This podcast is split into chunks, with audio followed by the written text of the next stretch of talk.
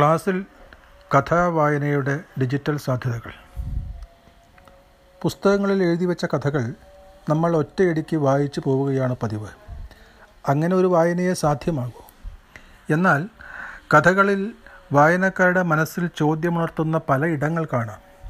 നാടോടി കഥകളിലും പഞ്ചതന്ത്ര കഥകളിലും പലതരത്തിലുള്ള ചൊൽക്കഥകളിലും ഒളിച്ചിരിക്കുന്ന ഈ സാധ്യതകൾ കുട്ടികൾക്ക് മുന്നിൽ തുറന്നിടാൻ കഥകളുടെ ഡിജിറ്റൽ അവതരണങ്ങൾക്ക് സാധിക്കും.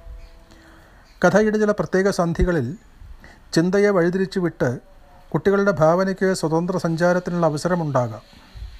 സർഗാത്മക ചിന്ത പോഷിപ്പിക്കാൻ ഈ വഴിമാറ്റങ്ങൾ സഹായിക്കും. എന്തുകൊണ്ട് അങ്ങനെയായി?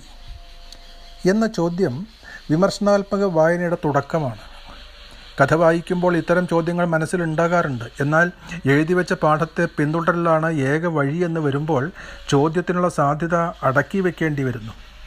ഇവിടെ കുട്ടിയുടെ ഇടപെടലിനുള്ള ഇടങ്ങൾ കുറയുന്നു.